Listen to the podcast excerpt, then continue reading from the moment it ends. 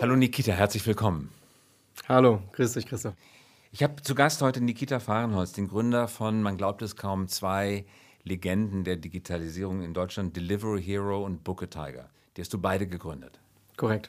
Als ich heute Morgen nachgeschaut habe, lag die Börsenbewertung am Frank Frankfurter Aktienmarkt für Delivery Hero bei 5,7 Milliarden Euro. Wie hast du das geschafft?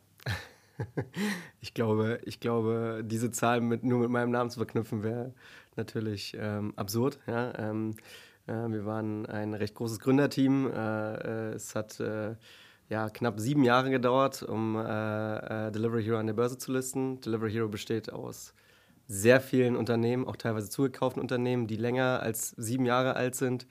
Also es ist ein ganz großes, komplexes, äh, sage ich mal, Kunstwerk, ähm, ähm, was wir dann letztendlich an die Börse gebracht haben.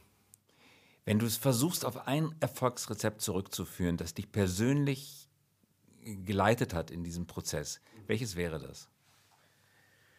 Oh Gott. Ähm, also meine Mutter hat letztens mal zu mir gesagt, ich soll weiterhin ein Träumer sein oder ein Träumer bleiben. Ähm, äh, Träumer jetzt aber nicht negativ im Sinne von, der hat nur Flausen im Kopf, sondern ähm, einfach äh, an, an, an, sozusagen an das Geschäftsmodell, an, an, an die Idee glauben, die man da hat, die man verfolgt.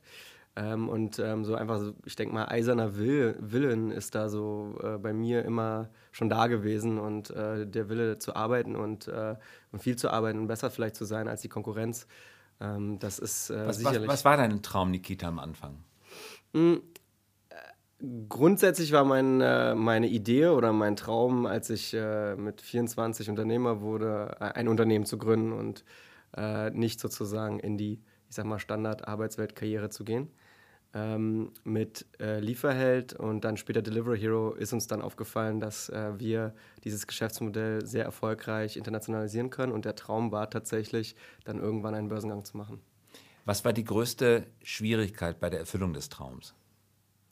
Naja, so ein großes Unternehmen zu bauen, äh, äh ist natürlich mit, mit vielen Schwierigkeiten verbunden und vielen Problemen. Ähm, ich glaube, am Ende war es bei Delivery Hero das Wachstum tatsächlich zu managen. Das äh, ähm, ähm, denn, denn, unser Umsatzwachstum war und ist immer noch ähm, äh, exponentiell bzw. explosiv äh, äh, ähm, verlaufen und da natürlich die richtigen Mitarbeiter zu finden, in, äh, die, in die richtigen äh, Märkte zu gehen, zum richtigen Zeitpunkt. Wir haben über eine Milliarde Venture Capital geraced. Äh, da gab es sicherlich viele Hürden und ich glaube, diesen ganzen Prozess zu managen und das hat einfach viel mit People Management und, und sozusagen Talentfindung zu tun. Ähm, das war sicherlich herausfordernd. Wir kommen gleich nochmal zurück auf Talentfindung und People Management, nochmal auf das Wachstum zu sprechen mhm. zu kommen. Die Wachstumsraten, die ihr erzeugt, du sprichst von exponentiellen, explosiven Wachstum, wären ja nicht möglich gewesen, wenn die Konsumenten nicht genau das hätten haben wollen. Ihr habt offenbar eine Lücke getroffen. Ihr habt bestehende Märkte und Angebotsformen disruptiert. Wusstet ihr das vorher? Habt ihr das per Design festgelegt oder hat sich das im Laufe der Firmengründung entwickelt? Ich glaube, es wäre anmaßend zu sagen, wir haben uns 2010 vorgenommen, eine äh, mit 6 Milliarden kapitalisierte Firma zu bauen. Ja. Ähm, Aber ihr habt ein Thema entdeckt für euch. Genau, also ähm, es gibt ja, äh, also wir, wir, haben ein Thema entdeckt, wo wir wussten, dass es eine äh, sozusagen Welle in Richtung Digitalisierung geben wird. Ja, also das quasi Konsumentenverhalten von klassischem Offline, ich rufe jedem bei einem Lieferdienst an, Verhalten zu, ich benutze eine App bzw. eine Website damals. Äh, äh, Mobile war ja damals noch nicht so groß.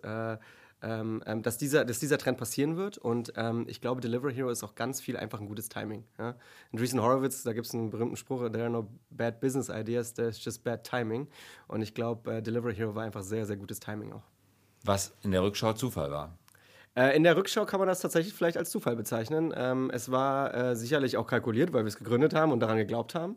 Ähm, dass es jetzt aber genau so gepasst hat und eine äh, sozusagen diese diese, diese, diese Übertragung von Offline auf Online in genau diesen fünf Jahren so stark passiert ist in diesem Markt, war natürlich dann auch äh, äh, ein bisschen Glück, klar. Man sagt ja, dass Disruption immer dort auftritt, wo es eine schreiende Ineffizienz am Markt gibt. Die vorher noch niemand so richtig erkannt, zumindest noch nicht behoben hat. Gab es diese Ineffizienz? Ist die dir persönlich aufgefallen beim Bestellen von Nudeln oder Pizza übers Telefon? Mhm. Also klar gibt es diese äh, äh Ineffizienz, ähm, ähm, wenn man, wenn man äh, äh, tats tatsächlich, das fängt ja schon viel vorher an beim Sortierungsprozess. Wo will ich eigentlich bestellen? Was ist denn das absolut komplette Angebot in meiner sozusagen Gegend, wo ich wohne? Wo, wo sozusagen kostet die Pizza was und wie gut ist auch die Pizza? Ja? Also sozusagen dieses Sortierungsfindung, dieser Sortierungsfindungsprozess, der war ja per Offline einfach sch schlecht und schwer. Ja? Man Handzettel im Briefkasten, genau, das war eigentlich der normale Weg. Versus, ich habe jetzt die komplette Liste mit allen Rabatten und allen sozusagen Bewertungen zu den Lieferdiensten in meiner Umgebung. Das ist natürlich ein extrem äh, bequemer Prozess jetzt äh, und ähm, da, da, das schrie nach Innovation. Man muss dazu sagen, auch Pizza.de hatte sich das gut überlegt und äh, bereits viel früher als Delivery Hero gestartet. Ähm, da war der Markt aber noch nicht so weit, weil einfach. Ähm, Wann, wie ähm, viel früher haben die gestartet als ich ihr? Ich bin mir nicht ganz genau sicher, aber ich meine, ähm, ähm Pizza.de gab es seit ungefähr 2000. Ähm, ähm, und, äh, und euer Startdatum war? War 2011 mit Delivery Hero, 2010 mit Lieferheld. Gab es irgendeine technologische Entwicklung, die diesen Zeitpunkt wahrscheinlicher machte als den Zeitpunkt, den Pizza.de gewählt hatte? Ich glaube einfach, äh, äh, die technologische Entwicklung, äh, die, die war nicht so ausschlaggebend wie tatsächlich das Konsumentenverhalten. Ja? Nachdem sozusagen jeder Konsument, jedem Konsument klar war, ich kann Airline-Tickets buchen, ich kann Reisen buchen online, ähm, ging das langsam über in Richtung sozusagen kleinere Goods, wenn man so will. Und jetzt mittlerweile sind auch Kunden bereit, eine Pizza äh, mit Kreditkarte online zu bestellen. Du hast davon gesprochen, wie wichtig es ist, die richtigen Leute zu finden und sie zu managen. Mhm. Wie hast du das gemacht? Gut, äh, das war natürlich auch ein Team-Effort wie alles. Ähm, äh, wir ähm, vertrauen ganz stark natürlich auf Netzwerkeffekte, auf äh, äh Menschen, die über Empfehlungen an uns äh, sozusagen äh, herantreten. Ähm, wir haben auch klassisch mit Headhuntern gearbeitet. Ähm, ich glaube, am Ende geht es um den Selektionsprozess. Es geht auch sehr viel darum zu verstehen. Ich rede jetzt mal von der Top-Management oder Management-Ebene. Es geht auch sehr viel darum ähm, zu verstehen, passt diese Person in das Umfeld, in unser auch Management-Setting oder Management-Style. Ja? Ähm, wir, wir sind halt äh, einfach ähm, sehr aggressiv nach vorne gegangen und, und brauchen auch dementsprechend diese Köpfe, die diesen Weg auch gehen können ähm, und, und, so weiter und so fort. Also ich glaube, diesen, diesen sozusagen Hiring-Prozess gut zu managen und dann aber auch den Feedback-Prozess und natürlich das People-Management in der, in der Organisation dann going forward ist extrem wichtig. Ja. Bist du persönlich gut in der Auswahl von Mitarbeitern oder gibt es Leute, die das besser können? Ähm, ich glaube, eine Auswahl muss immer im Team auch passieren. Ja? Also ähm, ich, ich, ich würde mir jetzt mittlerweile zutrauen, dass ich schon ganz gut äh, in äh, mehreren Gesprächen rausfinden kann, ob jemand zu uns passt oder nicht. Ähm, ich habe wahrscheinlich mehrere hundert Bewerbungsgespräche mittlerweile geführt. Das ist ja auch etwas, was man lernen muss. Ähm, und dann ist es ein Team-Effort. Again, ich, ich äh, war meistens oft auch für den analytischen Teil zuständig. Ich bin ja Ex-Berater. Ich habe dann auch mal. Du kommt auf, was? Genau, äh, kommt ein bisschen natürlich auf die Position an, aber auch gerne mal ein paar analytische Fragestellungen durchgegangen, Case Studies, was auch immer. Und dann gibt es äh, bestimmte Team-Member, die dann halt äh, andere Values oder was auch immer ähm, Fragestellungen abklopfen. Und dann im Team wird dann eine Entscheidung getroffen. Meistens auch sehr rigoros. Ja? Also ich glaube sehr stark an dieses Veto-Thema ähm, wenn es einem nicht passt, dann passt es einfach nicht. Ja, Neigst du dazu, Menschen zu viel oder zu wenig zuzumuten? Mm, ich bin, ich manage extrem auch mit Vertrauen. Äh, ich bin jetzt nicht jemand, der die ganze Zeit auf die Finger schaut. Das heißt, ich äh, äh bin dafür, dass man Vertrauen erstmal gibt, sehr viel, und jemand auch machen lässt, damit der sich auch oder die extrem gut entfalten können und dann sagen directional die richtigen sagen ähm, ja, äh, Punkte setzt. Welches ist der größte Fehler in der Mitarbeiterführung, den du bisher begangen hast? Ähm, ich glaube, am Anfang, so mit 25, 26, ähm, konnte ich noch nicht so gut abstrahieren, was es bedeutet, äh, was überhaupt Leadership bedeutet, weil ich habe das ja quasi on the go gelernt. Was ich habe das ja das nirgendwo. Ich, vielleicht weiß ich bis heute nicht, ja, aber ich glaube, ähm, ähm, vielleicht war es auch ganz gut, ja. Ich bin sehr nah dran an den Mitarbeitern gewesen, ähm, habe äh, sehr viel gemeinsam mit denen gearbeitet, äh, gar nicht so sehr irgendwie äh, äh viel abgegeben in dem Sinne, ja. Und ich glaube, das war schon manchmal ein Fehler. Ich äh, bin jetzt, glaube ich, ein, ein, Stück weit besser geworden im Delegieren und äh, damit auch skalieren, ja, weil man muss ja auch als dann CEO skalieren können. Du hast eine Milliarde Wagniskapital eingesammelt. Mhm. Das ist nicht leicht. Das ist vielen nicht gelungen. Äh, gerade aus Deutschland heraus ist das vielen nicht gelungen. Man sagt, äh, dass es das Tal der Tränen gibt. Oberhalb von 20 Millionen äh, zu sammeln ist sehr schwer. Manche sagen sogar, oberhalb von 5 Millionen Geld in Deutschland zu bekommen ist schwer. Du hast eine Milliarde eingesammelt. Wie hast du das geschafft? Ich glaube, Finanzierungsformen sind je nach Stage natürlich oder äh, der Finanzierungsprozess ist je nach Stage äh, natürlich unterschiedlich. Äh, eine Seed-Finanzierung einzusammeln ähm, gelingt wahrscheinlich relativ einfach, wenn man ein ordentliches Businessmodell hat, ein ordentliches Team. Ähm, ähm, äh, da geht es viel um Vision, wie gesagt, um Team, um Idee, Businessmodell etc. Dann später geht es tatsächlich vor allem um die Metrics, um Unit Economics, um um, um die Bilanz, wenn man so will, oder um die PL. Wenn die Zahlen stimmen, kommt wenn das Geld. Wenn die Zahlen stimmen, kommt das Geld. Das ist nun mal so. Ja? Und ähm, Delivery Hero ist extrem gut gewachsen. Und, ähm, Welche Zahlen müssen stimmen? Naja, gut, also im, in den ersten Gesprächen muss die Topline stimmen. Äh, in den äh, Gesprächen wird aber dann auch sehr viel über Unit Economics geredet. Es muss natürlich eine Kundenprofitabilität da, da sein. Ähm, beziehungsweise eine Gesamtprofitabilität, wenn man das für Grundprofitabilität bedeutet, es muss inhärent profitabel sein. Also jede ausgelieferte Pizza muss Geld verdienen, dann kann man das bisschen Deckungsbeitrag, das dabei entsteht, gern nochmal ein weiteres Wachstum finanzieren. Würde man Geld bekommen, wenn jede zugestellte Pizza Geld verliert? Äh, man würde dann äh, Geld bekommen, wenn ähm, es trotzdem rational gibt, äh, zu investieren, weil zum Beispiel man Marktführerschaft äh, baut und dann das Unternehmen skaliert, plus sozusagen die Profitabilität dann kommt, dann ist es ja auch ein Kohortenbusiness. Ja? Es geht hier um Wiederbestellraten, es geht darum, äh, wie viel, äh, wie, wie kann ich mein APU oder mein, mein Revenue per Customer sozusagen wachsen lassen. Und, und wenn das passt, ist das genauso gut und schön, man kann investieren, wie wenn man sofort profitabel ist auf, erste, auf die erste Bestellung. Mhm. Du hast dich nach Delivery Hero entschieden, nochmal was anderes zu machen. Mhm. Booke Tiger ist eine neue Firma. Ihr vermittelt Reinigungskräfte, Putzkräfte. Mhm. Mitten in der Gründungsgeschichte hast du das Geschäftsmodell geändert. Du hast nicht mehr Putzkräfte als Plattform eingestellt, freie Mitarbeiter, die du vermittelst, sondern hast sie fest eingestellt. Ich glaube mittlerweile rund 1000 Mitarbeiterinnen und Mitarbeiter, die du beschäftigst. Warum dieser Wechsel?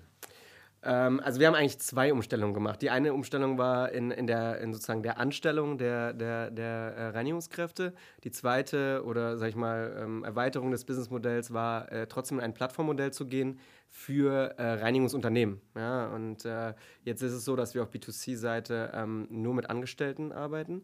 Das lag, das hatte zwei Gründe. Der eine war sozusagen eine Positivmotivation. Es ging einfach darum, dass wir gesehen haben, unsere Kunden verlangen immer die gleiche Reinigungskraft zur gleichen Zeit auf, einer, auf einem hohen Qualitätsniveau. Das kann man nur gewährleisten, wenn man ausbilden kann, wenn man Uniform bereitstellen kann, wenn man ähm, ähm, genau weiß äh, und auch diktieren kann. Das ist ein böses Wort, aber das ist tatsächlich dann in dem Fall wichtig, äh, wann und wo äh, die Reinigungskraft erscheinen soll. So, und das war mit äh, Freelancern, wenn man so will, nicht gewährleistet. Um, ähm, das war der erste Grund. Der zweite war so ein bisschen Negativmotivation. Ähm, in unserem Geschäftsmodell, äh, im Gegensatz vielleicht zu Uber, ähm, ist es auch so, dass ähm, man äh, als Plattform, wenn man mit Freelancern arbeiten sollte, äh, extrem wenig Durchgriff haben darf auf die Reinigungskräfte. Man darf im Prinzip wirklich nur einen Auftrag Sonst vermitteln. Sonst ist es Scheinselbstständigkeit. Sonst ist es Scheinselbstständigkeit, korrekt. Und, äh, und in, mit diesen sozusagen Grenzen äh, wollten wir nicht weiter arbeiten. Wir wollten näher an dem Kunden sein, näher an der Reinigungskraft. Ähm, ja, und jetzt zahlen wir Sozialversicherungsbeiträge und so weiter und so fort. Für 1000 Leute? Für 1000 Leute. Wie fühlt sich das für dich an? Mm, ähm, ich, also eigentlich äh, war das für mich, also der Prozess war ein sehr schwerer, weil äh, ähm, das eine ist sozusagen die Reinigungskräfte auf, der, auf dem Balance Sheet zu haben, das ist, das ist klar, das ist natürlich dann alles größer. Äh, die zweite Sache, und die ist entscheidender, wir, wir mussten Auslastung managen. Wir mussten einen Algorithmus bauen, der im Prinzip Auslastung komplett, wie ein Flugzeug auch, ähm, äh, kann nur Geld verdienen, wenn es voll ist. Und so können wir auch nur Geld verdienen, äh, wenn alle unsere Reinigungskräfte äh, viel ausgelastet sind. Das heißt, ähm, diese Technologie zu entwickeln, diese Algor diesen Algorithmus, das war die größte Herausforderung. Und das war ein Stück weit Arbeit, es hat uns fast zwölf Monate gekostet, die Umstellung. Und ihr seht euch immer noch als Technologieunternehmen und seht darin den Unterschied zu klassischen Gebäudereinigungsunternehmen wie Dussmann beispielsweise? Absolut. Äh, Facility Management ist einer der am letzten disruptiert oder der, der immer noch am meisten offline eigentlich Märkte oder, oder Industrien, die ich kenne. Ähm, und das ist ja ein hoch äh, äh datengetriebener eigentlich Prozess. Ähm, man hat unendlich viele Mitarbeiter, die die ganze Zeit irgendwo äh, was machen müssen. Ähm, also unendlich viele Datenpunkte, die man managen muss. Und ähm, so wie das jetzige Unternehmen tun, nämlich per Hand sozusagen, ja, ähm, äh, auch der Overhead ähm, ist, glaube ich, äh, schwierig und ineffizient. Und äh, wir sind der Vorreiter. Nikita, zum Abschluss die Frage, das waren zwei sehr erfolgreiche Projekte. Alle fragen sich natürlich, was machst du denn als nächstes, wenn du mit Booke Tiger fertig bist? Was ist die nächste Idee? Das weiß ich nicht. Du verrätst bin, sie nicht oder du weißt sie nicht? ich weiß einfach nicht. Äh, ich bin äh, bei Booker Tiger ähm, äh, und ähm, ich äh, sehe natürlich viele interessante Trends. Ja, also ich meine, es ist in aller Munde, brauche ich jetzt nicht äh, wiederholen, ähm, was da gerade passiert am Kryptomarkt oder Blockchain, was auch immer. Das finde ich natürlich auch alles spannend. Aber äh, ich bin jemand, der nicht, der, der, der mit 100% Fokus auf ein Projekt drauf sein muss. Ich kann nicht fünf Sachen gleichzeitig machen oder über fünf Sachen gleichzeitig. Interessant, dass du jetzt Blockchain und Krypto gesagt hast, weil die beiden bisherigen Geschäftsmodelle, die du gebaut hast, sind sehr respektable, sehr gut wachsende ähm, Plattformmodelle, mhm. äh, die Angebot und Nachfrage zusammenbringen. Mhm. Die anderen, Krypto, Blockchain, ist Deep Tech, wie man heutzutage so schön sagt. Da geht es wirklich darum, technische Innovation zu treiben und immer tiefer in immer komplexere Themen abzusteigen. Kommt der Punkt in deinem Leben, wo solche Deep Tech-Themen dich vielleicht mehr faszinieren könnten als Plattform? Äh, das könnte durchaus passieren, das will ich gar nicht ausschließen. Ähm, ich äh, äh, bin sowieso sehr problemorientiert oder, oder, wie soll man sagen, themenorientiert, wenn es um meine sozusagen Karriereschritte geht. Und wenn ich ein Thema extrem spannend finde, kann es sein, dass ich mich mit etwas wie, wie du es jetzt mit Deep Tech beschäftige oder vielleicht was komplett offline-mäßigen äh, beschäftigen werde, das kann ich jetzt einfach alles nicht ausschließen, beziehungsweise ich würde es alles einschließen. Wir werden das sehr genau beobachten, Nikita. Das war Nikita Fahrenholz, Gründer von Delivery und Book a Tiger. Danke fürs Kommen und wir werden Nikita in einer der nächsten Folgen nochmal zu einem anderen Thema hören, nämlich seine persönliche Motivation, was ihn als Mensch und als Gründer antreibt. Sehr Heute gerne. Heute erstmal, Nikita, herzlichen Dank. Sehr gerne. Danke, Christoph.